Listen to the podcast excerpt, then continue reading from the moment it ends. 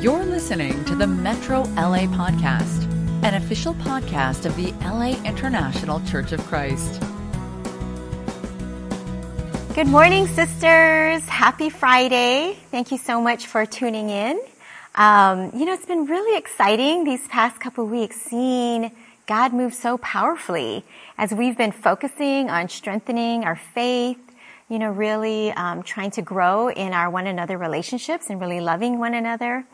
Um, the past couple weeks, we've been able to witness baptisms, you know, and, and God never ceases to amaze me just hearing the stories of how God has been working through disciples to be able to reach out to family members, coworkers, friends, and you just see the power of the Word of God, you know, really changing people's lives once they really fall in love with Jesus. And as you know, we are in a spiritual battle. So the moment we decide we're going to be intentional and fix our eyes on Jesus, and we're growing in our faith and love for one another, you know that Satan will take notice. And Satan is mad. So I don't know if you guys have been feeling the spiritual battle, but it is real, you know? Um, so while there's great things happening, we can also feel the struggle of just needing to continue to stretch and grow in our faith because we can be faced with new challenges, faced with unknown situations. Um, you know, Satan can attack our faith in different ways. And I really appreciate uh, Robert Carrillo's series, Morning Devotionals, in the book of Hebrews, because, you know, that main message is about, you know, really a call to not shrink back in our faith and to imitate the faith of the heroes in Hebrews chapter 11. So I'm really excited this morning to be able to share with you just a few thoughts from the book of Esther. Um, Esther is a young woman who left a legacy of faith that has lasted for generations. You know, her one act of faith, courageous faith, saved her whole nation. So before we start, please join with me in saying a prayer. Let's pray.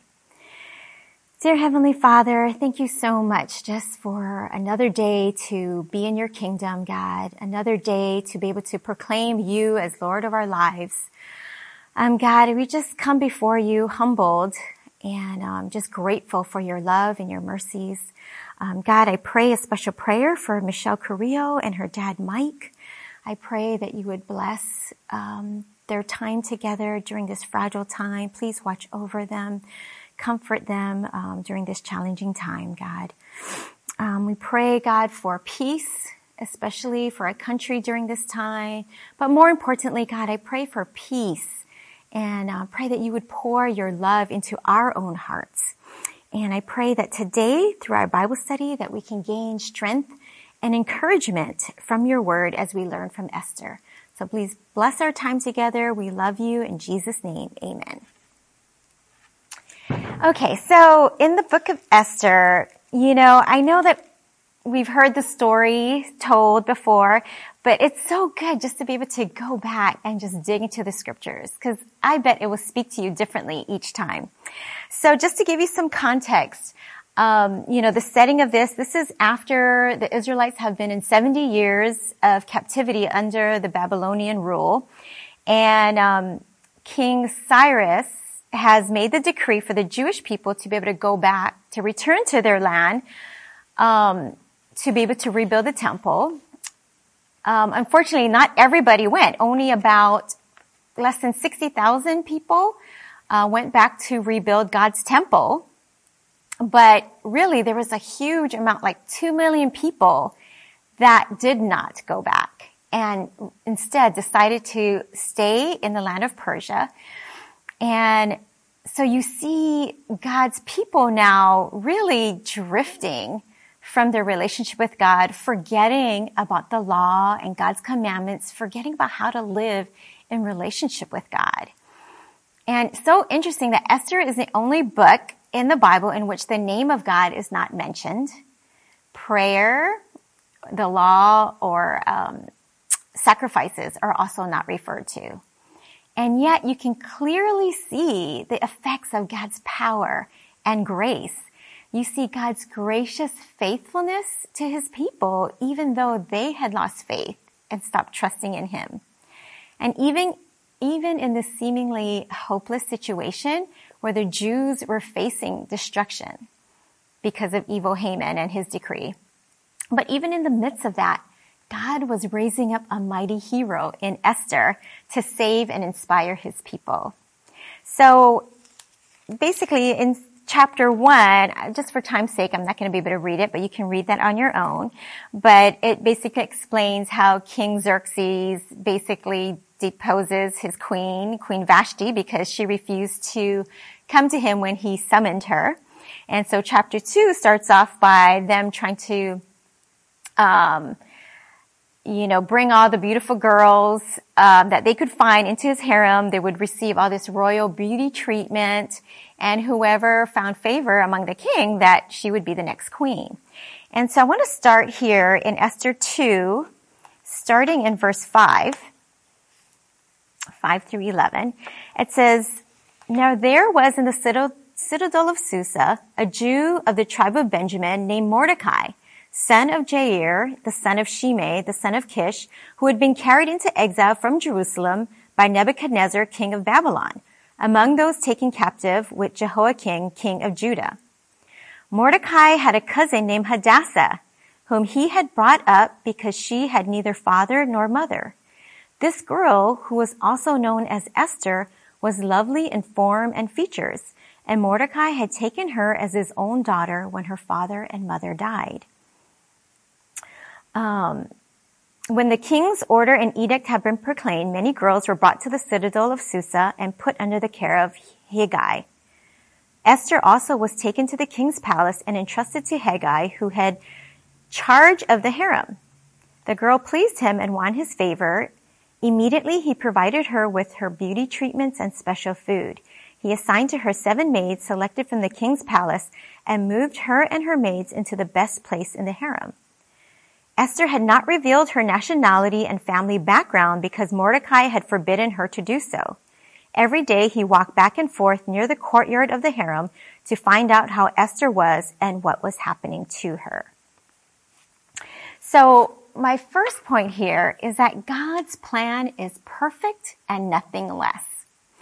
See, Esther faced challenges very young at an early age. She had lost her mother and father. She was orphaned, living among these exiled Jews who had forgotten about God, living in a time where women were not respected. As you can see, they had very little rights, if any. Yet, God was there for Esther. God made sure that she was taken care of. She was adopted by Mordecai, who despite what all the other Jews were doing, you see that he was a man of integrity and conviction. Um, as you read in chapter three, you see that Mordecai was the one who would not compromise and would not bow down to the evil official Haman. So you see in verse 17, Let's read on in chapter 2 verse 17. It says, Now the king was attracted to Esther more than to any of the other women, and she won his favor and approval more than any of the other virgins. So he set a royal crown on her head and made her queen instead of Vashti. And the king gave a great banquet, Esther's banquet, for all his nobles and officials. He proclaimed a holiday throughout the provinces and distributed gifts with royal liberality. So what's amazing right, is that God placed Esther on the throne as queen even before the Jews faced the, the possibility of being wiped out. You know, before Haman had created the decree to kill Mordecai as well as all the Jews. So you really see God, God's sovereignty, that God was in control, that God was looking out, preparing Esther all along, you know, and I'm sure in the midst of it, she probably struggled with fears or wondering why, you know, she had to go through that kind of suffering of losing both her mom and dad. Um, and yet God was working all behind the scenes. God was working to make sure that someone would be in place when his people needed help. And God even had Mordecai save the Persian king's life by uncovering a conspiracy against the king. And this happened months before Haman's decree. So the point here is that God have, had a specific, unique calling for Esther, just as he has a unique, specific calling for you and for I. Esther's life was unique and unrepeatable, just as your life is unique and unrepeatable. We have to remember, sisters, that there's only one you that God has created with a distinct combination of your gifts, your talents, the education you've had, the training, um, even the painful experiences that you've gone through, your personality, your temperament. You were born at a particular moment in time in a specific part of the world. Like God is very specific. He makes no mistake. And we have to remember that, that God has created a personal destiny for you and it takes great faithfulness and great intentionality to be able to really live out the destiny that God has chosen for us. Sisters, we need to stop trying to live someone else's life and listen to God's voice for His calling for you. You know, I know that um, some of you are facing very challenging trials right now. You know, whether it's your children going through a difficult time with school or friends, uh, maybe you're just really hitting a rough patch in your marriage. You know, I know Reese and I have had bouts of that, you know, where we didn't realize we were drifting and just had fallen out of love. And it's so challenging. It just makes life almost unbearable. Or maybe you're really stressed out because of financial hardships or, or uh, physical health challenges. You know, in all of that, sisters, remember that God still has a plan. His perfect plan has not changed and is not any less because of how we feel. And sometimes suffering is part of that plan to deepen our faith. And I love that with God, everything that we go through, the good, the bad, the ugly, our mistakes, even the painful times, can all be used for His glory. We just need to continue to trust in Him and listen to Him. And this is something that I've just been trying to be more mindful of. Um, I mean, thankfully in these quarantine times, obviously there's not much else to do. I mean, there's, you know, we've been gifted more time to be able to spend time with God. And so, um, you know, it's just been good to be almost forced to be still because I know left to myself uh, before I would just be too busy hurrying around with my own plans, my own agenda, what I thought others had expected of me. But now, you know, I have more time to go on prayer walks, to be able to ask God, God, what is it that you want me to do? How do you want me to spend my time today? Who do you want me to encourage today? Don't underestimate the impact that you can make. You are leaving a great legacy by being who God created you to be. But it takes courage to be able to embrace that destiny. You know, it's, it's easier, definitely easier said than done.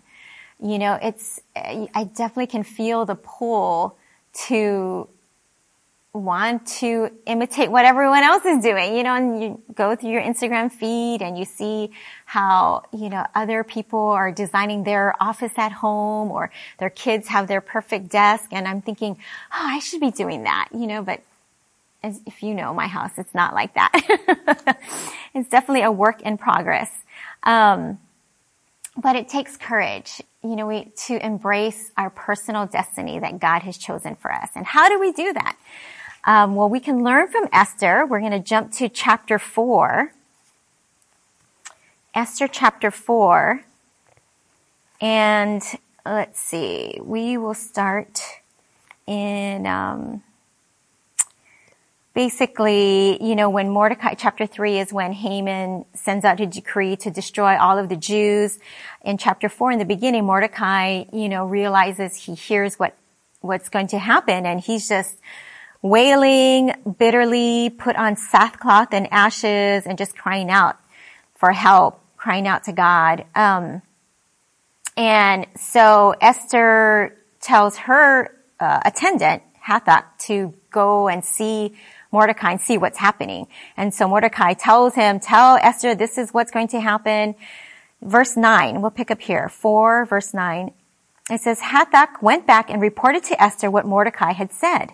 Then she instructed him to say to Mordecai, all the king's officials and the people of the royal provinces know that for any man or woman who approaches the king in the inner court without being summoned, the king has but one law, that he be put to death. The only exception to this is for the king to extend the gold scepter to him and spare his life. But 30 days have passed since I was called to go to the king. Verse 12. When Esther's words were reported to Mordecai, he sent back this answer. Do not think that because you are in the king's house, you alone of all the Jews will escape. For if you remain silent at this time, relief and deliverance for the Jews will arise from another place, but you and your father's family will perish. And who knows but that you have come to royal position for such a time as this? Then Esther sent this reply to Mordecai. Go, gather together all the Jews who are in Susa and fast for me. Do not eat or drink for three days, night or day. I and my maids will fast as you do. When this is done, I will go to the king, even though it is against the law. And if I perish, I perish. So Mordecai went away and carried out all of Esther's instructions. Wow. My second point is risk it all and God will bless. Risk it all and God will bless. I love seeing Esther's courage. I mean, yes, she was courageous. That doesn't mean she wasn't afraid. You know, she worked past her fears. She was in a situation far beyond her abilities. I mean, I can't even imagine just how overwhelming, you know, to hear what is happening, um, to hear the challenge from Mordecai. Mordecai is telling her, look, you need to go and talk to the king and tell him and ask him to stop this. But she was afraid because she knew that the king's law was that anyone, if you approach the king without, before being summoned, that you could be killed. And so she was really between a rock and a hard place. Um, but she was humble. You know, she was obedient and, um, you know, she, I just love how she was humble enough to even ask for help right? That she um, asked Mordecai to gather all of the Jews to fast for her, and that she was really radical about this. And you know that that's a side point about just how even in our own walks with God, that we were never meant to walk it alone. That we do need each other, that we are better together to be able to encourage each other and to be able to help us to overcome fears. You know, I really believe Satan knows that fear is what can paralyze us. That our fears can impact our relationship with God, our relationship with each other in such negative ways, which is why he will use any situation to strike fear in our hearts. Um, I'm so grateful for this book, you know, that the Carrillos had recommended at the beginning of the year, Soul Care. And I just recently was able to go through it um, in kind of a small group, D group book club setting with some sisters because I just know I wouldn't have been able to finish it by myself. But it helps to be able to have a small group to go through it with. And um, I'm so grateful. You know, there's this whole chapter. You know, one of the soul care principles is overcoming fear, and um, you know, it's the whole idea that to take care of our souls, we need to identify and address the fears that we have. See, uh, fear can be shown or manifest in so many different ways. You know, it can be manifested in anger. Um, I know for me, I can become controlling or or demanding. I can become edgy. Um, some of us we can be really insecure or be more withdrawn because of fear. Um, but I know I've learned that for me, my root fear is that my fear is that I am not enough. You know, that um, from growing up, I just always felt like I wasn't sure if I would be loved just for who I am. I felt like I needed to like be good or perform or get good grades or do something in order to be loved. So my root fear is that I am not enough. I have this fear of inadequacy or insignificance. Um, fear that I won't matter to Reese or the kids. And you know, you might be thinking, that's so crazy. But it's real. I mean, that's just, you know, the truth of it. Um, I can have much anxiety about possible disapproval of others, uh, which is why possible, even just the thought of possible conflict or the thought about someone not being pleased with me can just really make me super insecure and make me focus on pleasing people instead of pleasing God. And obviously this affects, negatively affects my relationship with God because I miss out on the peace and the joy of just being intimate and close with God um, because I'm relying on myself. So a couple scriptures that I wanted to share. Um, you can jot this down. Isaiah 43 in verses 1 and 2. It says, Do not be afraid, for I have ransomed you. I have called you by name. You are mine. When you go through deep waters, I will be with you. You know, it's like that is probably one of the most uh, repeated phrases in the Bible. Do not be, do not be afraid. Do not be discouraged. I am with you. That God wants to know He is for us. He is with us and that He loves us. That's Isaiah 43, 1 and 2. Um, also Hebrews 13:5. This is one of my favorite scriptures. It says, I will never leave you. I will never abandon you. Or another translation says, I will never fail you. I will never abandon you.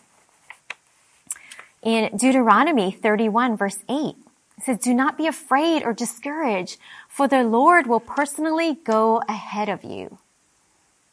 Did you catch that? God is going ahead of you no matter what you're going through right now, that it might just seem like there doesn't seem to be much good going on right now except my own pain or my own frustration.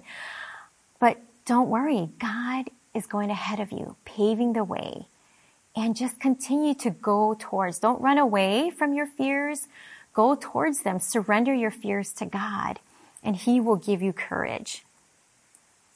You know, what a blessing it is that we have each other, you know, just as um, Esther had Mordecai in her life to give her courage. It's a blessing that we can have partners in the faith where we can pray for each other. We can pray with each other.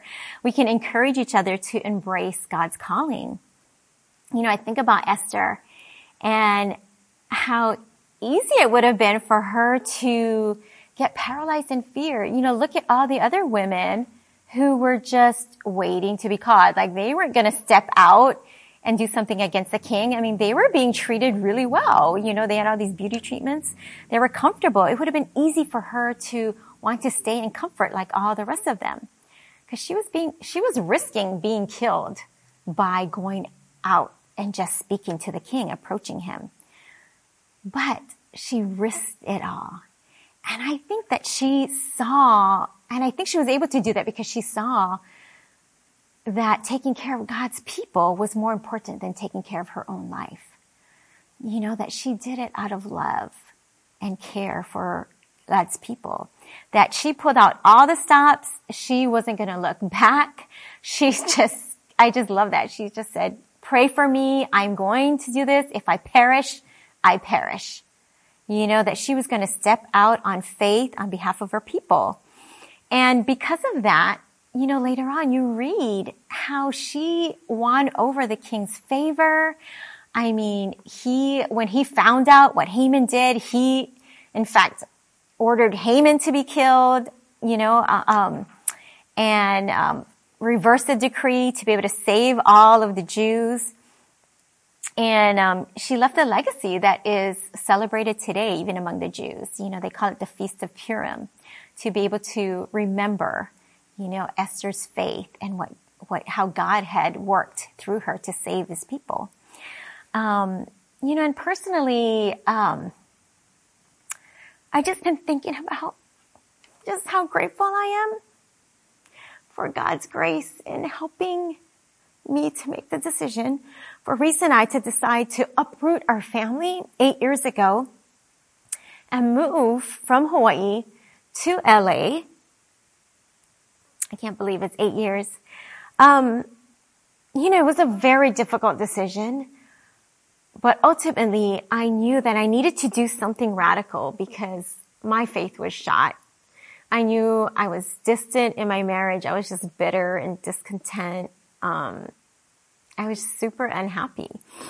And I probably would have been stuck in there except for the fact that I thought about my children and my family and I thought, I can't, I can't just quit.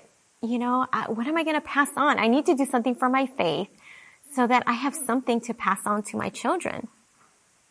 But of course, the fears came in, you know. I mean, I just thought, you know, my children at the time, Kala'i was in fifth grade, Nani would be third grade, and Ku was just four, like in pre-K. And um, I thought, gosh, what if I'm just traumatizing them by uprooting them from their family and friends, moving to a place they really don't know anyone? Um, would they make friends? You know, um, I know my family, you know, our family thought that we were crazy because we were pulling um, Kala'i out of a very prestigious private school in Oahu, and um, it was difficult to get in. And so the fact that we were leaving, I mean, even when we moved here, people were like, why would you move Hawaii? Like we're trying to get there.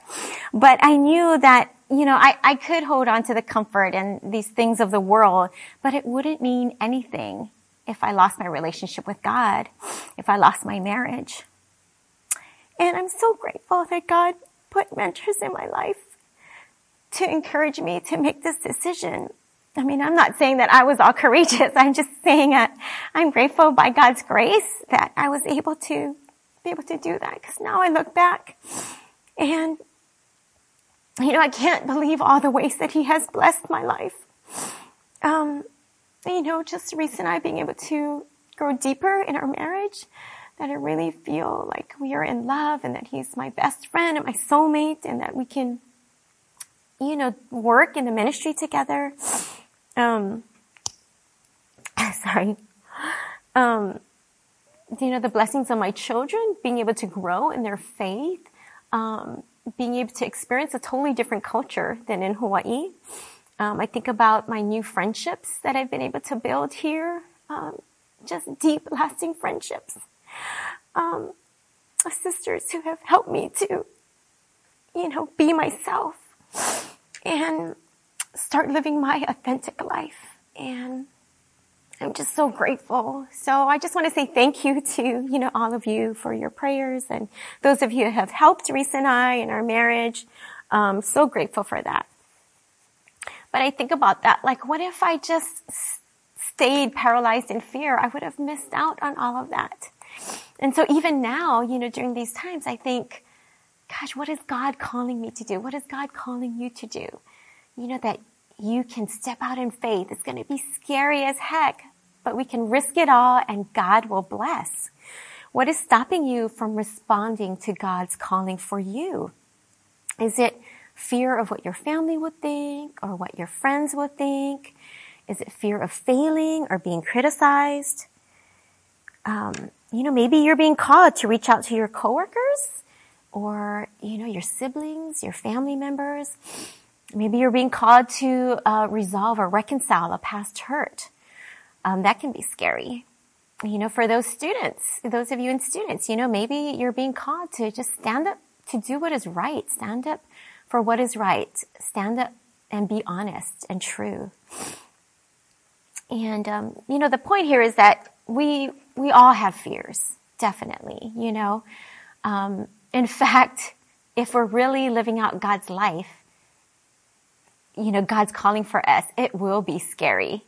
But the point is that we can surrender our fears, admit our fears, but surrender them to God and step out in faith.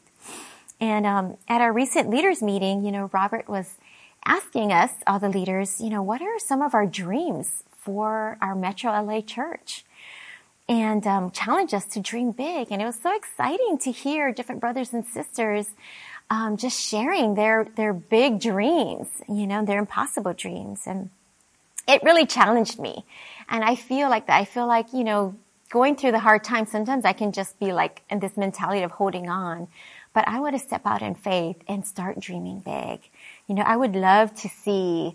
I've just been walking around my neighborhood and just dreaming to see a Bible talk in each neighborhood you know, where we can um, just be able to get back, of course, once quarantine is lifted, that we'll be able to just walk to Bible Talk um, in our neighborhood. I would love to see our church be able to build a school. Um, you know, we, uh, some of uh, the moms, we were talking about back to school night because we had that this past week and we thought, wow, wouldn't it be so cool if um, disciples were the teachers, you know, and we had our own school that was known for love and compassion and care for the students. We're able to instill a love for God in our children at an early age. And those back to school nights would be way more exciting with fun worship and prayer. It would be so amazing. So, um, you know, I need to wrap up here for time's sake, but, um, you know, just in summary, I just want to remind you the first point is God's plan is perfect and nothing less. And this includes a specific, unique destiny and calling for you that only you can embrace. And number two, risk it all and God will bless. So sisters, let's get ready to be used by God in incredible ways, in scary ways, but that we could imitate Esther's faith and step out and be courageous and uh, really be able to embrace our unique calling for such a time as this. Sisters, thank you so much for tuning in. I love you. I hope that this message encourages you in some way or that you could pass it on to encourage someone else. But I love you. Thank you. Be safe. Take care. You've just listened to the Metro LA podcast. For more information about our ministry, please visit metrolaregion.com